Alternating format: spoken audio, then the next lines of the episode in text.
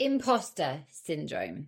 This is a word that I feel like is thrown around so much and is something that I hear a lot. It's something that I personally still experience. So I wanted to go into a little bit more detail and talk about imposter syndrome in its whole entirety. But I want to start with what its definition is. So there's multiple definitions for this, but I thought this one was probably the most accurate and the best place to start. So, imposter syndrome refers to a psychological pattern in which individuals doubt their accomplishments and have a persistent fear of being exposed as a fraud, despite evidence of their competence.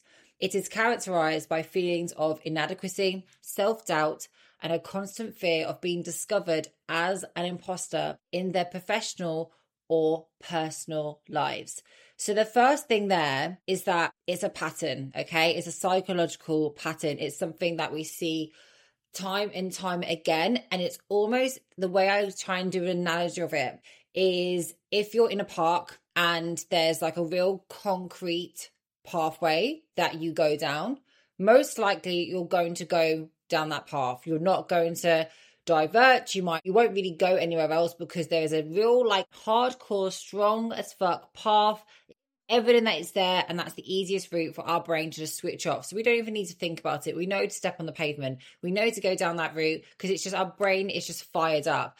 And the more and more we get into what we're doing and we're trying to progress a little bit more, we will find that our feelings of self-doubt or you know the negative things that we might be saying to ourselves might start to transcend and come into this imposter syndrome realm where you start to see that it's a pattern and it keeps occurring and it keeps happening. So the main thing here as well is that you know being ex- exposed as a fraud is a big big one and I have spoken to people and they've had various realms of success and it's not just competing success, it could be business success, it could be family success, it can be any form of success.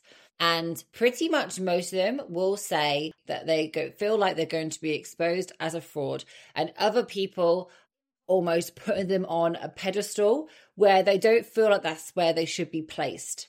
So it's kind of this mismatch between the perception of others and how we see ourselves or how also how we think other people might see us. So, who does it affect the most? A lot of times it affects the people that are trying to pursue bigger and better things for themselves. And that could be in any spectrum of life, but we can talk about bodybuilding and athletes because because a lot of times how imposter syndrome really starts to play into this is that it stops us and delays us from starting things that we even know or may have a small belief that you know we might actually enjoy this. We might actually be really good at it maybe. It might you know put us on a different path which is where we want to go. But that imposter syndrome will put a massive dent or massive block in between you and that destination. And one way that we can use that as a defense mechanism is i don't deserve to be placed in this realm. I don't deserve you know, I'm not really good at this thing anyway, so what's the point? Like, it can really come out in so many different ways. And I think, especially when we compare ourselves to others in the essence of the sport. So, obviously, a lot of people talk about, you know, don't compare yourself to others and yeah, yeah, yeah. But that's very difficult, I think, sometimes to not do that when it's ingrained in bodybuilding competing that when we are on stage, we are being compared to other people you have the don't compare yourselves to others in the normal day of life, but then we have that in its true essence when we step on stage. So it can be very, very difficult to not let that comparison skill that we might have developed a little bit more kind of transcend into other things. And the other thing as well that I find with imposter syndrome is that unnecessarily create distance between them and you. So I hear that a lot when people turn pro. They feel the biggest amount of imposter syndrome when they go in that pro stage because they're like, I'm not worthy. I don't deserve to be here. These people are on this massive, you know, they've put them on a massive pedestal. A lot of these pros they've looked up over the years and they've never once thought that they could be seen on that level. And that's again where the imposter syndrome really massively comes in.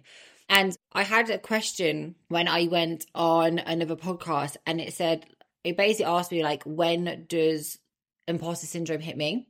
and when does it hit me the most? This is something that I have constantly and still do struggle with.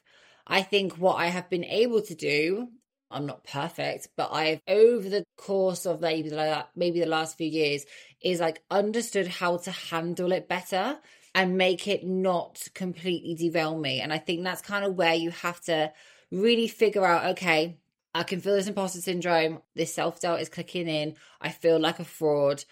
As I say, this is something that I have struggled with so much. Even having this podcast, and I'm not the most confident, I still stumble my words. I always say this to you guys and girls this is edited.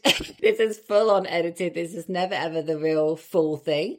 And I'm going to be completely straight. I have times when I record when I'm just like, oh my God, what am I doing? Like, who am I to talk about this stuff? Like, who am I to talk about this stuff? If only they knew, yada, yada, yada. But that's just like my full on ego coming to play. It's the monkey, it's whatever you want to call it. Like, it's those insecurities, and every single person has it. Like, with me, God, having a business which I still find like really funny when I talk about it with people, especially friends back in the day. They're like, Jazz, like you, you were told you couldn't wear heels. Like you did not there was a massive part of your life that you did not wear heels. I'm like, I know. And how funny that I'm the one that's seen as the lead educator. I know these heels inside out. Like, it's such a big part of my business. That just still baffles me to a degree. Instead of kind of being like, oh, who am I to like be that person like in that seat. I kind of just laugh about it being like, well, it just shows that you never bloody know. Do you know what I mean? That one thing that you might feel really holds you back or in the past held you back might actually be the thing that drives you into like a certain different kind of path. And even with coaching clients, you know, it's one reason why it took so long to start because I had major imposter syndrome. And I think when I'm around so many incredible coaches, that can kind of play into it. But the main thing I really wanted to get through with this is, and I was asked this, is do you believe imposter syndrome ever goes away? Now, I'm not at the end of this line, like in terms of the journey, so I, I might be wrong here, but I, when I speak to people that I would, unquote, say ahead of me, I truly don't think imposter syndrome ever fully goes away. I don't think it ever leaves. I think what happens is your ability to handle it on the day to day and understanding that even if it's there and even if it pops up, it doesn't mean you change what you're doing and you don't for example, you don't stop taking action or you don't kind of shy away because it's starting to kick in. It's something that you go, right, it's kind of like this rewiring that has to happen where instead of, for example, this imposter syndrome kicks in, it causes you to revert. It might cause you to shy away. It might cause you to not perform the way that you want to, whether it's in the gym or whether it's on a posing seminar or whether it's on stage. It's literally trying to rewire and click, as I said that, it's literally trying to rewire your brain to do a different pattern. So that imposter syndrome kicks in. Like, for example, I did some posing, not posing, I did some filming for the posing portal. And just before I went recording, I could feel myself. I was like, I was like, here we go. And this is what I do to talk to myself, right? Because if I start to kind of go panicky, panic Jasmine starts to kind of like talk, be the main kind of voice in my head, then it's going to lead me to maybe stumble more, make me perform as well. I might start to doubt myself. I might forget things because I'm literally putting own barriers in my own head. So I have this thing now where I've taught my brain a lot of times, and I'm not saying it's full on perfect. I still have those moments, but I kind of have this, uh, oh, bloody hell, here we go. It's kind of like that funny, it's like a slapstick humor kind of angle that I do. And it helps me kind of understand that this imposter syndrome that's kicking in is laughable and it's not something to be taken seriously. And I think that's where I have slowly but surely tried to reframe it because it's something that still stops me. I wouldn't, I definitely won't like deny that. It's definitely something that still stops me.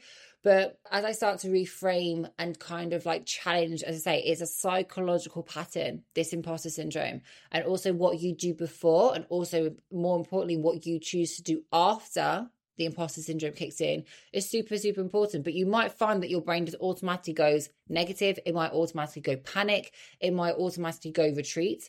But it's trying to train your brain to do a different action instead. So for me, it's very much like For me, it's very much using humor, not taking it too seriously, and also treating it as if it's just like a weird thing. And again, that takes a lot of time.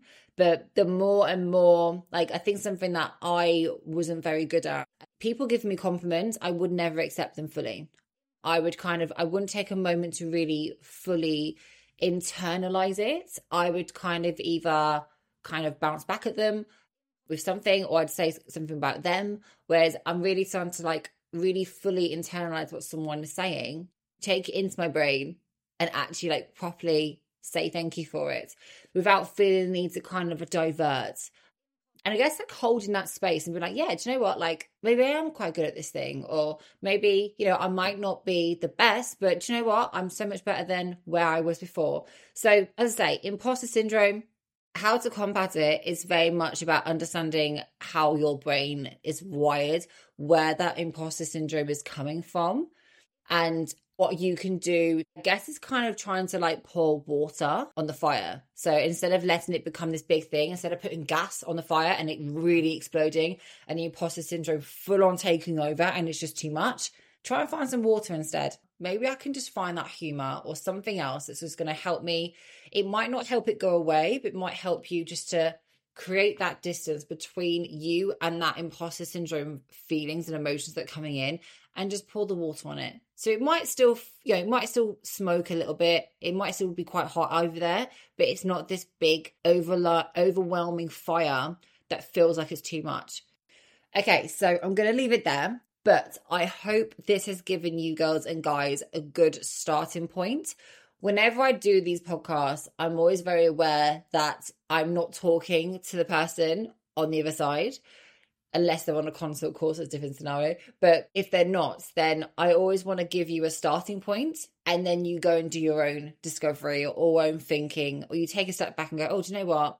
I need to approach that differently, or actually, I can see that pattern honestly, it's really becoming aware of it first off. Like, I think sometimes we just want to shut it down straight away and just kind of ignore it and just literally like close that laptop and that's it. And it's like, no, sometimes you need to break it down, figure out where it is. And you might not, imposter syndrome might kick in a couple of times you try and do this. That's absolutely fine. There's no pressure to get this fixed straight away.